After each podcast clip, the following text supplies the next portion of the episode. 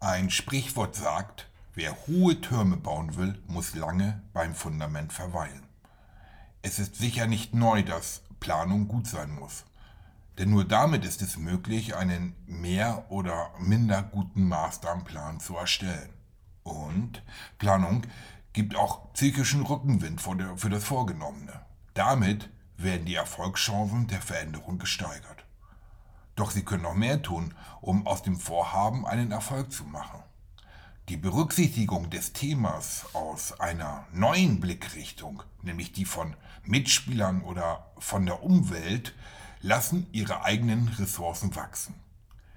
Diese Berücksichtigung gibt auch Hinweise auf Blockierer oder Stolpersteine, um sie dann bereits in einer frühen Prozessphase angehen zu können. Und zwar, bevor sie zu einem echten Problem werden. Das ist eine relativ neue Herangehensweise, insbesondere bei Veränderungsprojekten. Lernen Sie, systemisch zu denken. Lernen Sie eine Wunderwaffe aus der Wissenschaft kennen.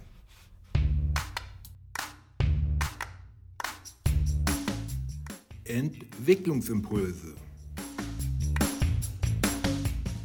Coaching für jede Frau und jedermann. Ein Podcast von und mit Matthias Riepe.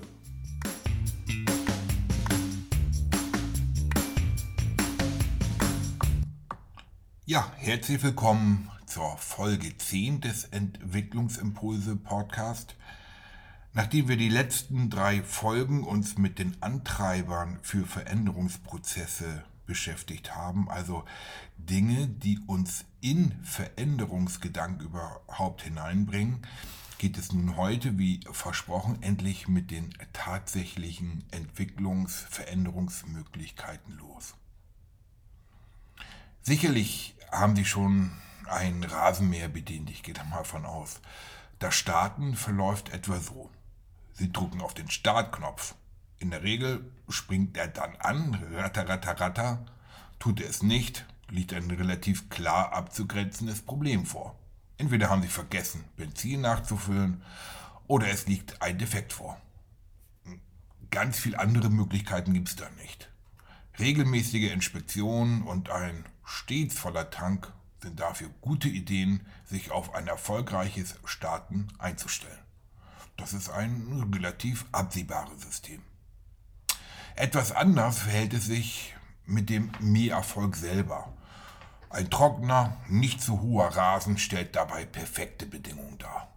Zu hohes Gras erschwert das Mähen oder macht es sogar fast unmöglich. Regen erschwert das Mähen zusätzlich. Bedingungen dafür bereitzustellen sind schwierig. Regen verlässlich vorherzusagen ist da so eine eigene Wissenschaft.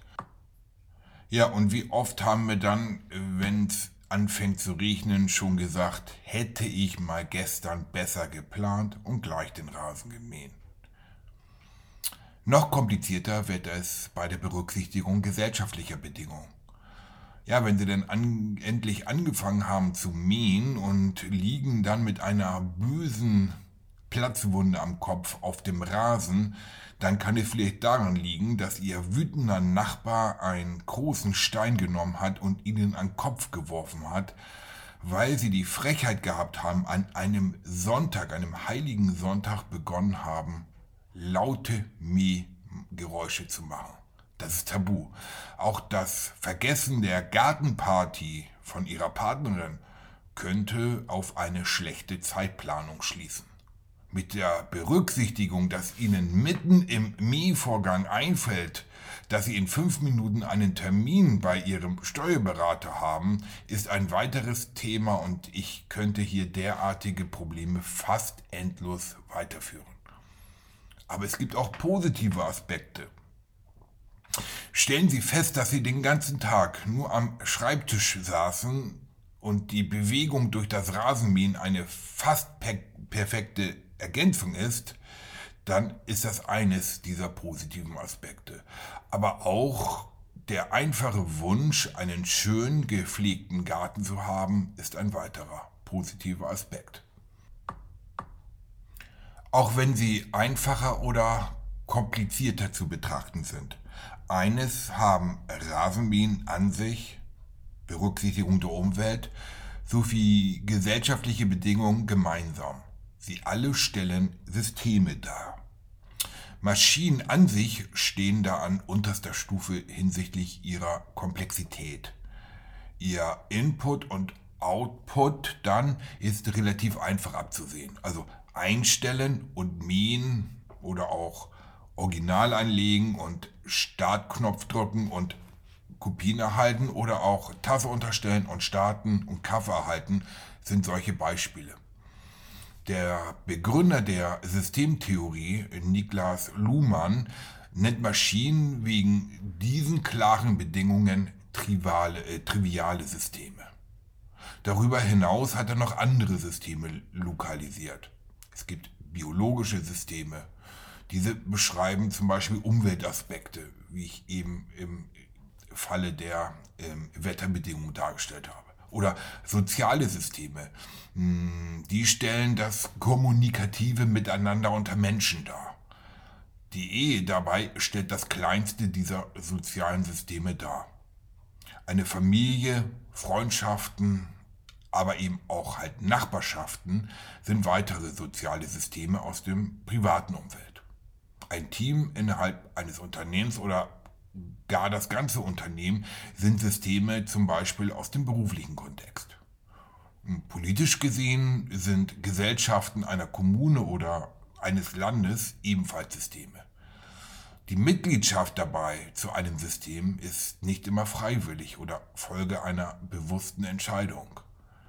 Familie hat man sich nicht ausgesucht, ist da ein passender Spruch zu einer nicht ausgesuchten Mitgliedschaft in einem System. Deutlich wird ebenfalls, dass wir stets Bestandteil mehrerer Systeme sind. Das macht das Leben nicht immer einfacher, aber wir sind nun mal Ehepartner, Ehepartnerin, Nachbar, Mitglied des, der Abteilung X Y oder des Unternehmens Meier. Ja, und unsere Veränderungsprozesse, die wir anstreben, sind so gut wie nie trivial.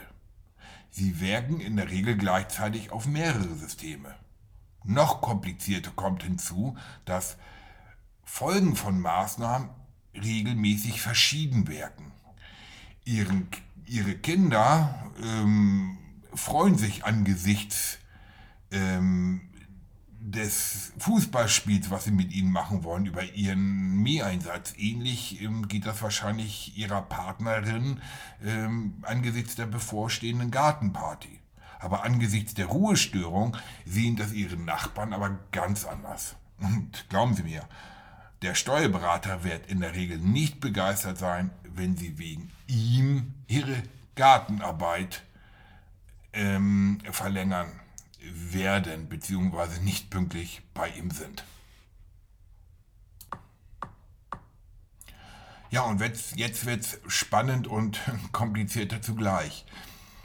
Handeln Sie nur unter Berücksichtigung der Auswirkungen eines Systems, werden die Folgen unbefriedigend sein. Das soll dieses Beispiel verdeutlichen. Herr Stapper hat seinen beruflichen Aufstieg gründlich geplant und endlich erfolgreich durchgesetzt. Das geglückte Weiterkommen im Beruf führt zu einer Statusverbesserung in seinem System, Abteilung oder Unternehmen. Angesichts der damit verbundenen Einkommenssteigerung rückt auch das Eigenheim in greifbarer Nähe. Davon profitierte seine Ehe. Sie erinnern sich, das kleinste soziale System. Nicht beachteter Nachteil war jedoch, dass sein Sohn sich angesichts der kaum noch vorhandenen Zeit mehr und mehr von ihnen entfernt hat. Ja, nach einer McKinsey-Studie scheitern sechzig bis siebzig Prozent von Change-Projekten in unternehmerischen Organisationen. Diese Unternehmensveränderungen unterscheiden sich in der Zielrichtung und in ihren Wirkungen gar nicht so weit von denen einzelner Menschen. Wir beginnen mit einem Leidensdruck, wie wir in Folge eins der Veränderung schon betrachtet haben, und der Überzeugung, erhebliche Verbesserungen durchsetzen zu können. Die Veränderungen wirken dabei nicht nur bei den Initiatoren. Einen Großteil der Gründe vom Scheitern von Change-Projekten stellt mangelhaft geführte Kommunikation dar. Das sagen Studien, viele Studien.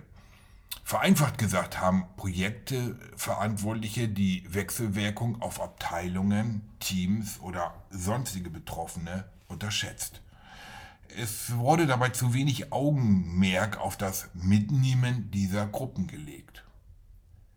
Wenn schon weniger Zeit für seinen Sohn in Zukunft zur Verfügung steht, hätte Herr Stapper auf bewusst gemeinsame gestaltete Freizeitaktivitäten der Entfremdung zuvorkommen können. In der systemischen Arbeit berücksichtigen wir die wesentlichen Wechselwirkungen unseres Themas. Egal, ob es sich um ein konkretes Ziel oder anfänglich nur um eine Unzufriedenheit handelt. Hierbei werden sämtliche Systeme und Systembestandteile bzw. Mitglieder, in denen wir integriert sind, betrachtet und anschließend einer Überprüfung unterzogen, ob diese im mittelbaren oder auch unmittelbaren äh, Zusammenhang stehen ähm, und mit unserem Thema etwas zusammen äh, zu tun haben. Auch wird dabei geprüft, ob bei gegebenenfalls anstehenden Veränderungen Auswirkungen darauf zu erwarten sind.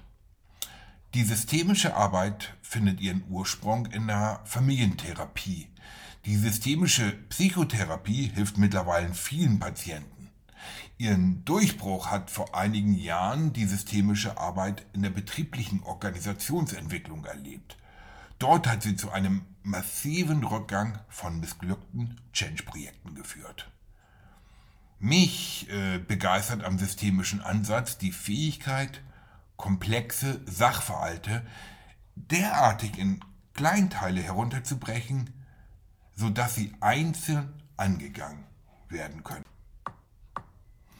Es ist vielfach schon bewiesen, dass positive Gedankengänge für das Gelingen von Veränderungen hilfreich sind. Also statt nicht mehr rauchen zu wollen, ist der Ansatz, ich will in eine gesunde Zukunft starten, viel, viel besser. Einer der Gründe ist auch klar. Sollte Ihr Ziel sein, nicht mehr zu rauchen, denken Sie bei der Suche nach Ansätzen für diese, dieses konkrete Vorhaben natürlich zuerst an was?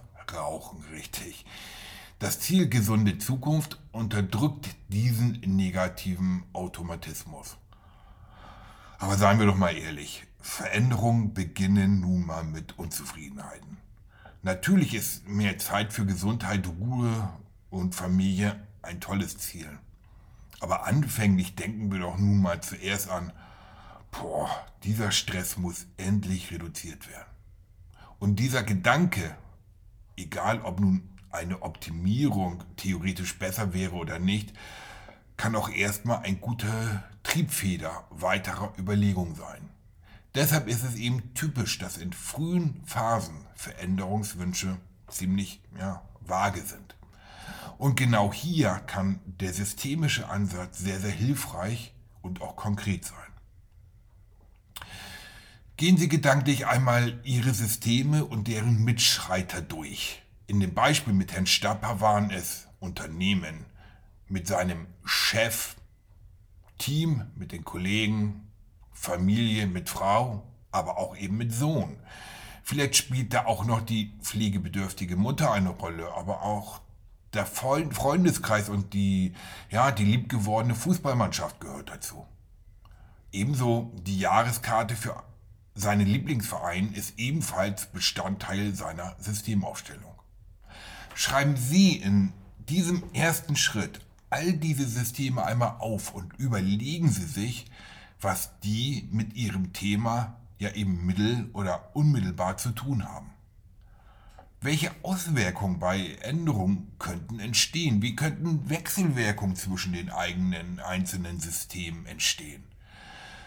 In meinen Coaching-Sitzen lade ich den Coachee dazu ein, diese Systeme auf Moderationskarten zu schreiben und sie in dem System des Coachees zu legen. Irgendwann gehen dann die Ideen aus, in welchen Systemen man Mitglied ist. In einem Coaching-Prozess ist es dann meine Aufgabe eben, durch gezielte Fragen weitere Mitgliedschaften, an die der Coachee gerade eben nicht denkt, aufzudecken. Am Beispiel des vergessenen Sohns, sage ich jetzt einfach mal, bei Herrn Stappers Fall, erkennen Sie, wie wichtig eine Vollständigkeit der Systeme und der Mitgliedschaften in dieser Phase ist. Äh, Forscher aus der Sankt Gallener Universität haben ein Managementmodell entwickelt. In diesem Modell werden die Zusammenhänge von wirtschaftlichen Gruppen dargestellt. Ähm, aber das ist für uns gar nicht wichtig. Das Gute ist daran, dass mh, Mitspieler, Organisationen oder auch Prozesse ähm, und, und, und Beziehungen und so weiter dargestellt werden können. Und diese einzelnen Bestandteile können wir für uns selber überprüfen. Da ist noch dieses System, da ist noch dieses System. Und damit unsere systematische Zusammenstellung erweitern. Ich benutze also ähm, bei meinen Sitzungen sehr gerne diese Grafik, weil sie wirklich hilft zu vervollständigen. Ja, ebenso wichtig wie unsere Systeme ist aber auch die Berücksichtigung von unseren ja, Grundausrichtungen, möchte ich, möchte ich es mal nennen. Jeder Mensch wird von uns ähm, idealerweise von Werten geleitet. Also Werte sind zum Beispiel Liebe, Sicherheit, ja, Macht, Toleranz gehört auch dazu, Ehrlichkeit, Erfolg, ja, auch Status gehört dazu, Gesundheit, Freundschaft, Selbstbestimmung und so weiter und so weiter. Also es gibt ganz, ganz viele Werte. Ähm, die, die treiben uns und sind sehr, sehr wichtig für uns. Die, die Wissenschaft weiß nämlich schon lange, gelingt es mir, mein Leben sowohl privat wie auch beruflich mit meinen Werten, meine wichtigen Werten zu verbinden, steigt meine Zufriedenheit ganz erheblich. Veränderungen haben demnach negative bzw. idealerweise positive Auswirkungen auf unser Wertesystem. Ja, das Problem ist nur, dass wir uns nur selten dieser Werte bewusst sind. Dafür gibt es eine gute Internetseite, die ich gefunden habe, auf ein guter plan punkt de. Den Link dazu setze ich auch gerne unten in die Kommentare rein. Ja, da ist ein richtig schönes Online-Tool zu finden, wo, wo all, ganz, ganz viele Werte enthalten sind. Und da kann man relativ einfach herausfinden, welche für sich wichtig sind. Ich nutze dieses Tool zum Beispiel auch für meine Führungsarbeit, denn ich erachte die, die werteorientierte Arbeit für eine total wichtige Sache. Ähm, damit werden Mitarbeitende zufriedener. Also übertragen Sie die wichtigsten Werte in Ihr System und überprüfen Sie diese ebenfalls auf die Relevanz eben für Ihr Thema. Nach Abschluss dieses Vorgehens haben Sie dann einen idealen Überblick über die Tragweite Ihres Themas. Die Beantwortung Ihrer Fragen, die Sie sich gestellt haben, also nach der Relevanz und den Folgen der Systembestandteile, hat dabei schon mal, auch erst einmal unstrukturiert, zu einer Vorauswahl nach möglichen Veränderungsoptionen geführt. Das ist immer wieder spannend. Und damit haben Sie dann ein relativ gutes Gefühl entwickelt, in welche Richtung Sie sich überhaupt bewegen, verändern wollen und in welche Richtung eben nicht. Ja, das war schon heute mit einem Einblick in die systemische Arbeitsweise und ich hoffe mit konkreten Vorschlägen, wie Sie die nutzen können. Es ist ein wirklich super Mittel, Veränderungsprozesse zu beginnen und die Richtung vorzugeben.